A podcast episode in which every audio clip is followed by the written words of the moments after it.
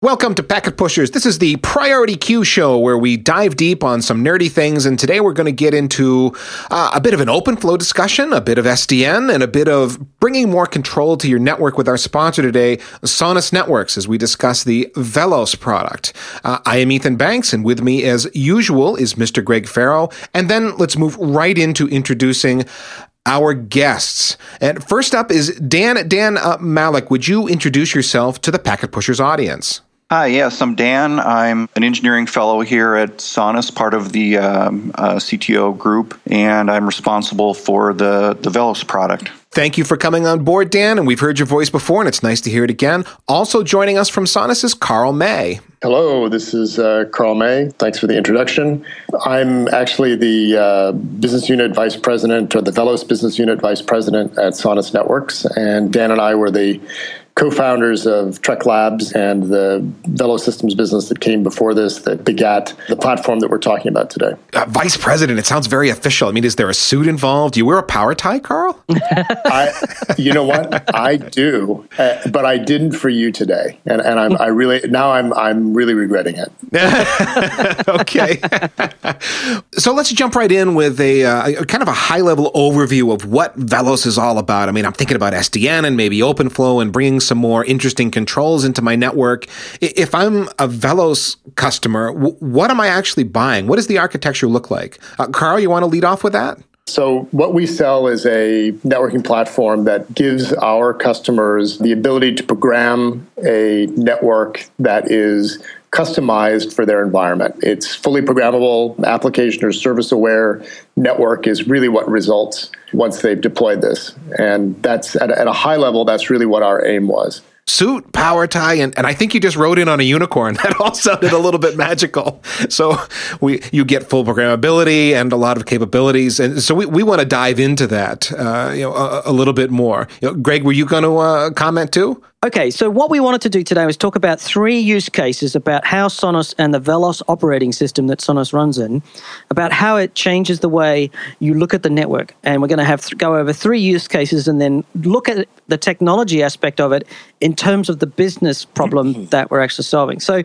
Carl, first of all, we want to talk a little bit about how VellOS changes the enterprise WAN. So, tell me, I've got an enterprise WAN, I've got branch sites everywhere, I've probably got MPLS at E1 and T1. We all know what it works at, but it costs a lot of money. How do I solve changing that to meet the business needs better? That actually was the anchor use case for VellOS when we first launched the product about three and a half years ago. It was with some very, very large international companies, and their, their big challenge was they operated in you know nationally and internationally. They had lots of sites. They were paying boatloads of money to incumbent carriers to provide supposedly very, very high resiliency uh, connectivity between those sites, uh, essentially to form uh, as a managed service their corporate WAN. The, the first use case we are brought in for was to provide essentially the backup network you know, let's let's go test this. Let's provide a backup network. Let's go install at those same endpoints. We're, we're going to go instead of paying high dollars per bit for the connectivity. Let's go find the lowest cost transport. That could have been a, a, carrier Ethernet connection, maybe even a DSL connection. It could be a, you know, could be fiber, could be anything. And then use VellOS and standard low cost switches at the edges to steer and control the traffic in between those various sites as a backup to their primary network. Yeah, now, the reason I don't do that today is because I have a I've got a one carrier who provides all my connections, and because I feed my OSPF routes into their edge router, and I have to pair with just one carrier because the routes don't work if I have multiple carriers underneath. Right. That's certainly the conventional problem that. Uh, well, I think at least in in in a couple of the use cases that I'm thinking of, they you're right. They do they have they, they split their business between two major carriers but yeah. it's either one or the other depending on on on the particular location. Yeah, you don't normally have the ability to have multiple services from multiple carriers because you always have to be connected to their the carrier's MPLS backbone because you need to carry your OSPF routes back to the core or because you want to have a guaranteed service level and you need a guaranteed service level, you can only have one carrier to do that. And maybe you've got a backup, but it's actually dead most of the time and it's just wasted money when you're not using it. That's correct. I mean, what we provided in the in the case for you know, for these enterprise customers, that enterprise WAN, is we provided them with by stripping away all the conventional routing protocols. We we stripped all of that away. We provide them with their own, you know, essentially a policy based protocol platform. That's essentially what we gave them. They then defined the behavior that they were looking for. Okay, if they have a failure in their primary network, how do they want now the, the hmm. various applications that are distributed throughout their environment? They have a software development group, they have a production network, there's a bunch of different networks that they interconnect.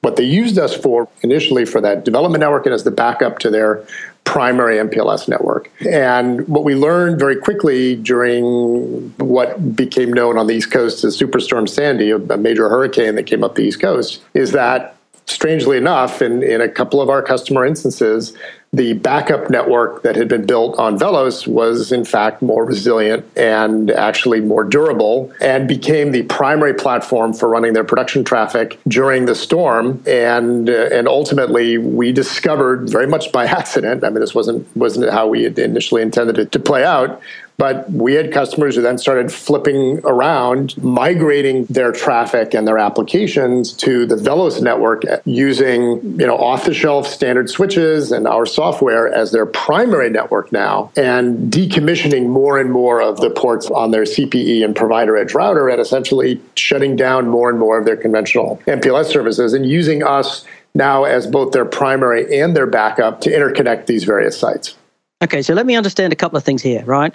You said that you could just use any hardware, like I'm independent of the hardware. I don't have to go and buy a special box to make this happen at the edge of the network. We address it today. The the hardware that we interwork with today is is OpenFlow compatible hardware. So there are now as we're discovering as we're working around the world, there are probably 20 or 30 vendors that are building hardware from very, very low cost, low end, small port boxes up to very, very big boxes. I saw one in China last week that's, that looks like a, you know, a high end Cisco, uh, Cisco router with several hundred ports that is all OpenFlow compatible. So that for us is really just a patch panel. So you plug into that. That's that's the hardware. So you plug the Ethernet. So there's so I've got a branch.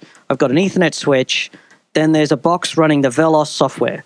That box right. is one of many possible hardwares. It's a white box, white brand. The VellOS software actually runs on an x86 server. It does not run right. as a client piece that can run on a on a switch. But you know, all the intelligence in our product, the topology discovery, the switch connection manager, the path computation engine, the analytics, all of that intelligence runs on servers that are essentially connected into their own network that constitutes the control plane. So let me try and see if make sure I got this correct in my head.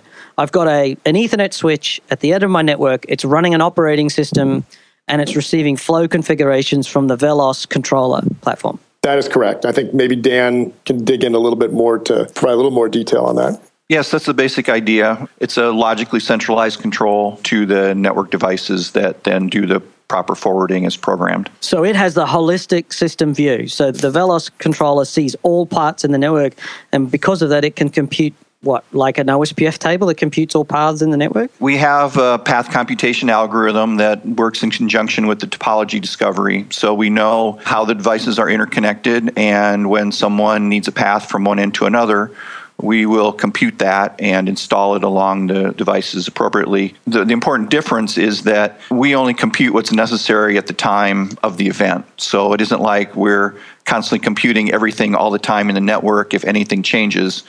We only have to address the few things that are necessary when something changes.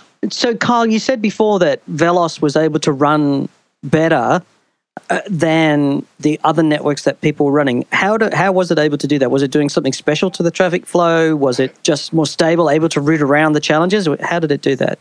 I think actually, you know, when I, when I look at the data we got from the customer, it was not so much that we were better, I, I guess, as, as it was that the existing MPLS networks they were operating were less reliable, at least in reconverging. So when they had link outages, and so during the storm, you know, I'm not going to disclose who the who the major mm. carrier was, but they had major link outages. You know, what they discovered is that it was taking hours and hours rather than minutes or seconds for the OSPF to reconverge and essentially to bring the endpoints back up online so that they're remote, you know, they're northeast and they're West Coast and middle of the mm-hmm. country sites could be communicating with each other. Yet they found that the little backup network that they had deployed was actually responding in a very deterministic way. You know, in a matter of milliseconds, we were recomputing paths in a very deterministic time frame and let's say in the in the you know small you know single digit uh, millisecond. Oh, you're saying because the network was flapping around, right? As saying yes, as the, exactly. the natural disaster happened, the network would come up, it would come down, it would flop, it would flap. I can imagine my legacy or my conventional layer three routing engines, you know, like would be would take sec- ten seconds, thirty seconds, sixty seconds to stabilize when an interface flapped. Is that what you're about, talking about? That's absolutely correct. Although it wasn't 10 or 30 or whatever number of seconds you were talking yeah. about, it was it was actually in, in many cases it was uh, minute, minutes, and in one case, if I recall correctly, actually that's not true. I think it was cumulatively it was it was in the you know a couple numbers of hours that they uh, of outage of, of reconvergence outage time, cumulative outage time that they had. Right.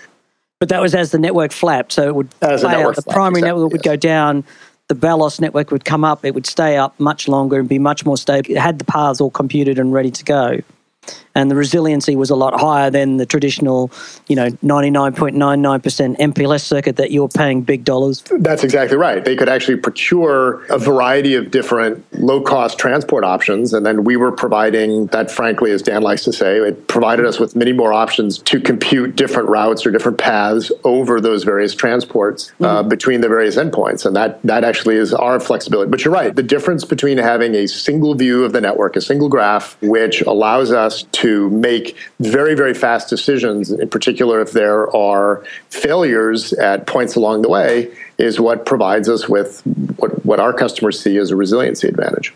If I'm thinking about this, one of the challenges that we have with conventional networking is that we can't always choose the cheapest possible transport to interconnect sites, right? Because I have to have the services that only come from one carrier because I might be sending OSPF routes into their MPLS edge. And so now everything that I buy has to be connected to the MPLS core of that carrier does this give me so using VellOS? It sounds like gives me more options for choosing transport mechanisms. I don't am not stuck with one vendor or even one technology. Again, I, you know we've learned over the last few years that what in many ways our customers have used us for is is essentially to give them greater variety, mm. and that's that's really a key value proposition. Again, we're talking here mostly about enterprise customers. So enterprise customers that are building and managing, yeah. maintaining their own corporate WAN network, either nationally or internationally. This means I can start bringing into the mix things like dark fiber, DSL, 4G. You're able to actually compute all of those paths and calculate them out in different ways so that I can just use whatever's right for the site that I'm at. That's correct. And topology restrictions. Sometimes inside of MPLS, I'm stuck with I have to have my network in a hub spoke from here to here and things like that. Does VellOS change the way that works? It does very much so. Because of the topology discovery we have, you connect the devices in whatever way is appropriate. If you need more bandwidth or you need certain resiliency or certain paths, you know, we know about all the possible paths. We have no problem with loops in the network. We understand how everything is connected. We ensure that doesn't happen. You just plug in what you need where you need it, and uh, we discover it and take advantage of it. So your controller then knows it as part of the topology and then can just start to calculate paths through the network that aren't necessarily the shortest point between two paths. They don't have to be the shortest point. We have a variety of attributes in the path computation that determine how they're chosen, cost, importance, bandwidth, distance, things like that. What about sending applications one way? So for example, I might have a short path but expensive and I want to send, you know, something, my mainframe traffic, I don't know, I don't know why I said mainframe, but I did mainframe traffic down that. And then over here is, is a long path, which is cheap, but it's got a high latency. So maybe I send my email down there because who cares if it takes 60 seconds longer for an email to get from point A to B? That too? Absolutely. As long as we can identify the traffic, we can uh, send it whichever way is chosen. Okay, so to wrap up that use case, in the enterprise, you've got an enterprise WAN, cost you a lot of money you don't really have a lot of flexibility or control over the network in terms of there's only one way out of the network. You've got a best and only path, right? You've got can't really slice the network up to meet business needs. So I can't really say this bandwidth for this, this bandwidth for that. And that's the two sort of things that you get out of using VellOS in your network today. So what I want to do is move on to looking at the second use case that we're going to present today, which is where international carriers are peering between each other. Carl, why don't you kick off with a bit of a description of what your customers are doing for international peering for private VPNs? We've got a couple of major customers that are deploying for this particular use case right now. And what their challenge was is this is mostly non US, these are overseas carriers that, again, were managing they were perhaps the vendor to that enterprise the enterprise in the first use case we discussed but yeah. they're providing that network but they're also providing peering to international carriers because their enterprise customers have international operations. And so, in order to provide a one global network for a client, they're peering then with, uh, you know, if it's in Asia, they might be peering with a European or a North American or a Latin American carrier. And one of the things that we've encountered now is that they they would like again to have better control. They essentially want a little a mole, if you will. That was exactly mm-hmm. the way the one customer described it. They want a mole to be able to place it alongside um, their CPE at the at the peering point of their counterparty, and be able to provide better more deterministic control for different types of services. They run different types of private networks, and they wanted to be able to distinguish between those at the peering points. And so that was really the use case that came up. So I've got carrier to what's normally called a carrier to carrier interconnect. I'm probably running some sort of VPN over the top. It's usually an MPLS. Most carriers might be running an MPLS carrier to carrier, but actually they don't. They normally just run static IP routing between the two. And I'm hearing you say that they wanted to have better control over how the VPN traffic or the, the private WAN traffic between two carriers was actually controlled at the interconnect points. And they're deploying your software to control those flows. What's the problem that they're actually solving there? The problem that they're solving is that on their side, uh, in, in, in, the one case, they have complete control over one network. They have a sister organization that has another one. But the way they've split up their customer ownership, they do not have the ability to control you know, essentially what, what they wanted is they, they wanted to be able to distinguish how their clients were directed to various peers. And it came down to the intermediate network that was split up between their carriers. So it was a little bit more of a of an organizational challenge that they were facing. Oh, I think. Um, so what you're saying is that inside of their each respective backbone, they had full control and full visibility. That's but right. as soon as it got into the, the interconnect network between the two, everything just got lost. There was no quality of service, there was no visibility. Exactly. Data right. was lost. Right. But they, what they wanted, actually, the, the term that they used was they wanted data plane inserts that's that's the that was the term they used. They wanted data plane inserts. They wanted to have essentially their own alternative network quas that they could control between their network, their internal in-house rival network, and then how traffic was routed to those carriers that were taking the traffic to Europe or some other part of, of, or North America or Latin America, wherever it might be. So, Dan, I want to ask you about the technology that goes into that, right?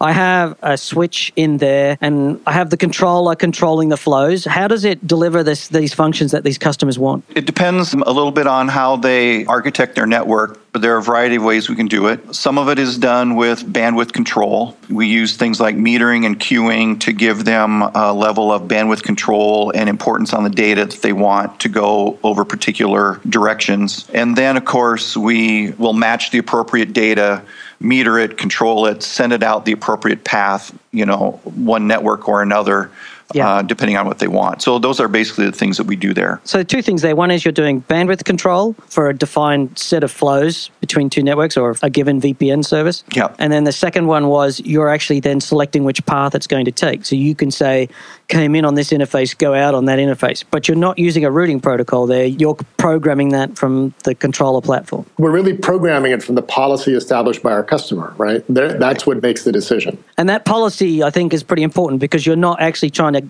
arcanely bang away at a command line and say, if I inject this route policy and have a, a route map on this, in, you're actually just in a controller with a graphical interface making rules that the VellOS platform then delivers to the actual unit on the ground. There's that, or what what actually a lot of them do is they take advantage of some automation where they know what kind of traffic is flowing during the day, or they want to make changes, and they'll integrate that with some automation they have uh, directly to the APIs of the control platform. Okay, so now I've got bandwidth control. I've got two carrier networks, one on each side. I'm exchanging data between the two, but I lose a certain amount of control. Normally, it's just IP routing, and then the best I'm going to have for bandwidth control is maybe using legacy routers or conventional routers.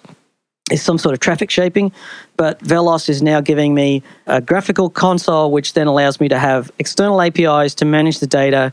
I've got bandwidth management and I've also got the pathing stuff, so I can actually do it. And you're saying time of day, I can change it according to various other rules. It's, so it's even it's dynamically able to do that. Is that fair? Absolutely. Let's go on to our third and final use case that I wanted to talk about today, and that's where we started talking about data center interconnects for a co-location company. So, Carl, again, kick us off with a description of what uh, what this company's doing. Right. So we actually have uh, uh this is probably become our, our largest growth market for us right now.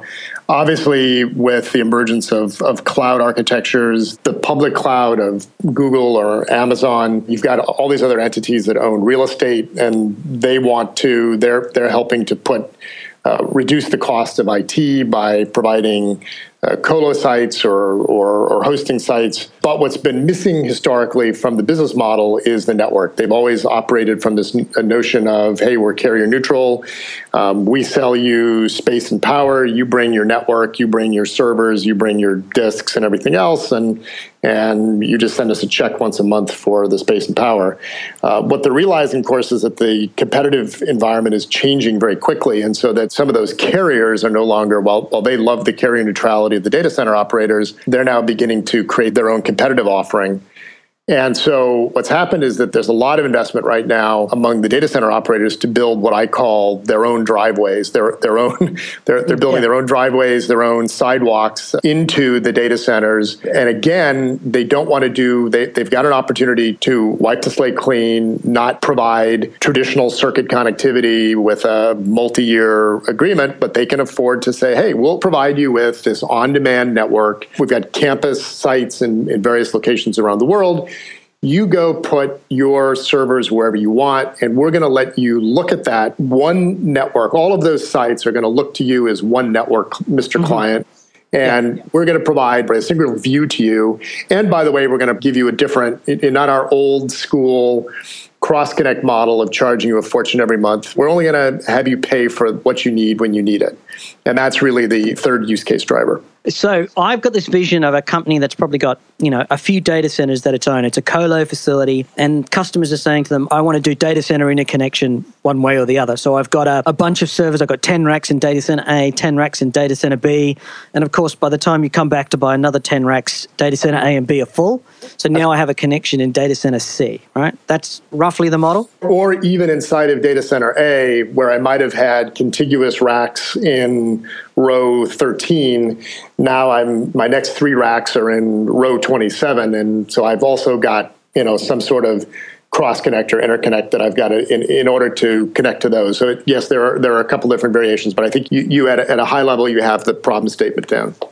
Okay, so now I'm talking about high bandwidth applications here, 10 gigs, 40 gigs, it's really high speed. So the problem that I think I'm going to have when I try and connect these things, if I was to do them myself, is a I'm going to pay a lot of money for bandwidth. I'm probably going to put some DWDM gear on the end of it, and then I'm going to have some big conventional routing engines on there.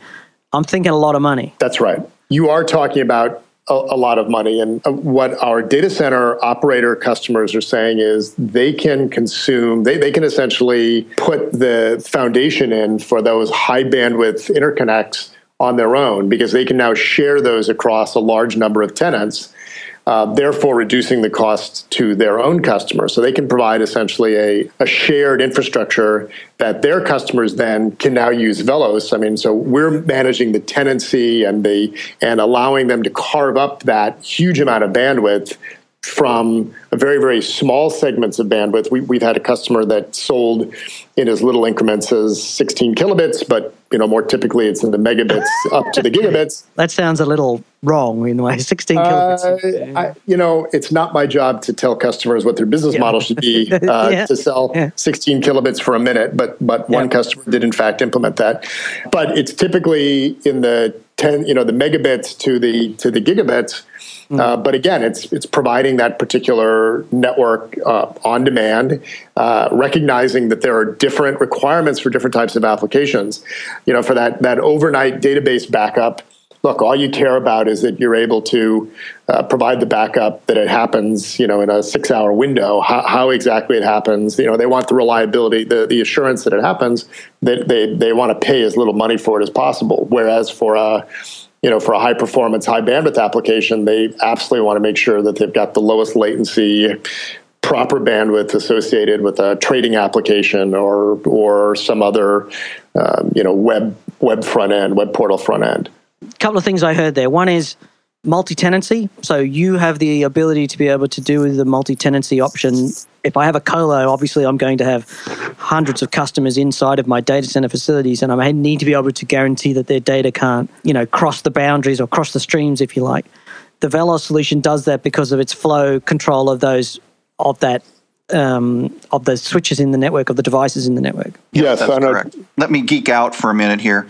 So this is one of the things where I, I, find what we do very interesting, and I'm going to, in addition to some of the bandwidth control that we talked about earlier, which we do in these cases to ensure that when these companies sell services to their customers and they guarantee a certain level of bandwidth to them, we, we do that. that. That's one part of it. But the other interesting thing about multi tenancy and co location and data center interconnects, you have to keep the data separated and you have to ensure it's finding the right point in the network. Mm. Now, here's okay, so here's the geek part. So, I'm going to talk about a separation of policy and mechanism. And it comes down to tagging of data, either VLAN or MPLS tagging. So the mechanism of tagging is very cool and works very well, but the policies that often use it aren't necessarily the most useful.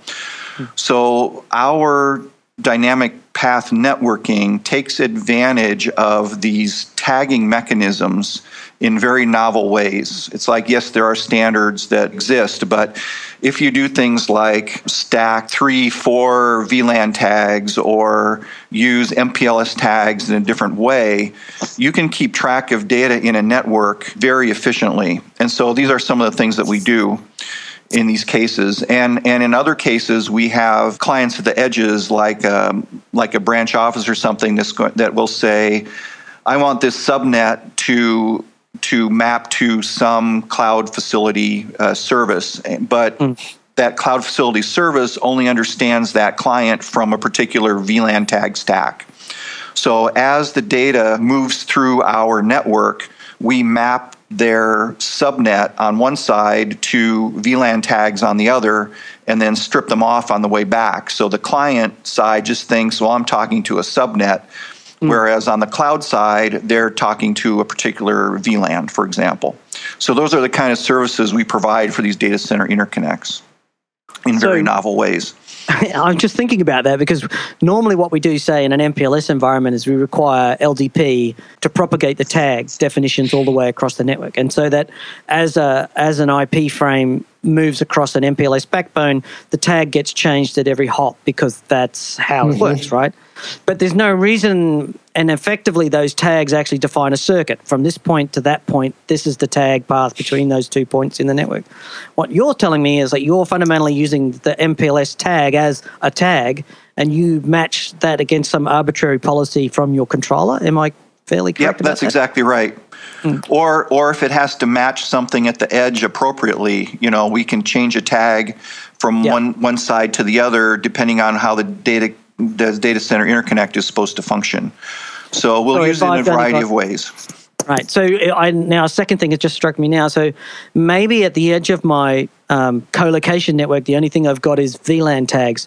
You're still saying you could use Q-in-Q VLAN tags or, or just VLAN tags and use them as arbitrary markers between two endpoints so that you know that this is a circuit belonging to this customer, not that customer. Exactly. Uh, Q-in-Q is a single, very specific way of using stacked VLAN tags. And most of the devices in the network are much more flexible than that. And so we take advantage of that. We'll use different, multi, more than two tags. We'll use different TPIDs. We'll use whatever is necessary, basically as an identifier for the data. But I don't need to know about these things. This you don't need to know about any of that. Yeah. We take care of all of that. But the main thing that I'm hearing is that I don't need to, I can run this over any intermediate bandwidth between the two data center interconnects. So if I've got a DWDM, I've got end to end bandwidth. Maybe I'm running something over dark fiber with 40 gigabit per second interfaces. Maybe over here I'm running a 10, meg, 10 gigabit MPLS circuit. Your platform's able to understand all of those and make the whole thing come together as a single piece of bandwidth. Right. That's also one of the things that we do is is we look at the network as one large global space. We don't distinguish between LAN and WAN and different types of interconnects and, and technologies. To us, we control it, we use what's there, we understand what's there, and we connect things the way people are making the request. Now, I know a little bit about controller based networking and flow based networking. The, the, the final part about this is I could actually do this on demand because I want to be able to provision the co-location bandwidth from a, a, web page. My customer should be able to come into my data center, put their stuff in. Here's my co-location. I've got a, some sort of platform with a web interface on it, and the customer should be able to order bandwidth and dial it up and dial it down as they need. You're able to do that too?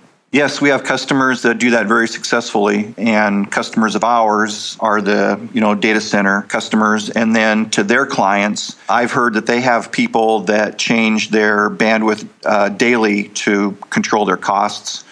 Uh, and then they also change it quarterly when they have a large amount of data that they need to exchange between say branch offices for you know other their, their planning or accounting or whatever they're doing on a quarterly basis so that your platform sets up that capability. It doesn't necessarily do it for you, or does I'd have to write a gateway or something like that to go with it, but you the platform's able to the, do that.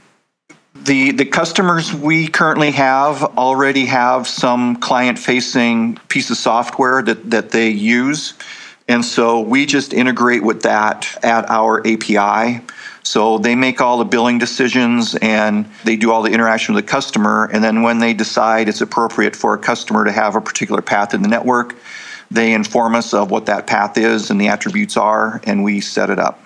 Okay, I've got just some generalized questions that I want to just ask that sort of they didn't fit into any of the uses categories, but what I want to do is ask some things. Now, the first question is let's say I build a, an island of VellOS functionality, that is, I build a test lab can I connect my legacy network to this VellOS network? Can I have both my legacy network and my VellOS network together, Dan? Sure. Absolutely. You know, the best thing to do is what are you trying to accomplish with that? And then, but of course, you can connect it. We'll pass data through it. We'll process it in, in a variety of ways. That's actually a typical way people start. Scale. How many devices can I handle in a in a VellOS system end to end? Uh, well, we haven't found a limit yet. We test up okay. into the thousands. Um, okay. So, yeah. Our typical test cases have been in the thousands of devices. So, you know. That means thousands of devices that are known to your controller and that you can be programming a path through and interact with, etc. Yes. Okay. Yes, yes and and it comes back to the the path computation that we do. It, you know, there isn't any need to ever consider the the network, the huge network as a whole. You know, we know specifically what's going on in the network, what paths are affected. Uh, what devices need to be programmed. And so everything is done at a fairly small scale, even in a huge, large network. So, you know, that, that's one of the reasons why things scale very well. I've got WAN routers in my network today. Do I have to replace them to get started, or can I just put this, you know, we talked earlier about having a low cost uh, box that goes into my network. It doesn't necessarily replace my routers, it can be put in the path. Is that right? Yeah, that's exactly correct. Normally, we put them in there. We start out by doing things like some traffic shaping or, you know, quality of service functions. And then uh, the next thing customers usually do is they start uh, using those as points of connection for uh, resilient links or alternate links between their sites. Question about IPv6. You deal with a lot of service providers. I'm assuming that is uh, a requirement many of them have. Uh, how does VellOS deal with that? We're all set up for IPv6. We can do a variety of things with it. Uh, just use it straight out, depending on if you want to do V4 and V6 or vice versa tunneling functions. Uh, there are certain network devices that are required to do that. Not all of them support it. Uh, one of the things with IPv6 is because of the larger space of the network addressing, it often reduces the amount of available resources in a particular device. So that's something that does affect not necessarily the scaling, but the number of devices you might need in the network to uh, process that. When you start dealing with thousands of routes, you mean you're talking about the whether it's TCAM or some other resource uh, within the silicon, you've just got a much larger address space. You talk about those resources. Yeah, yeah. Uh, multicast. Do you have much call from multicast these days? And uh, if so, how does VellOS deal with that? We have very little call for multicast. It does come up. We can handle multicast applications.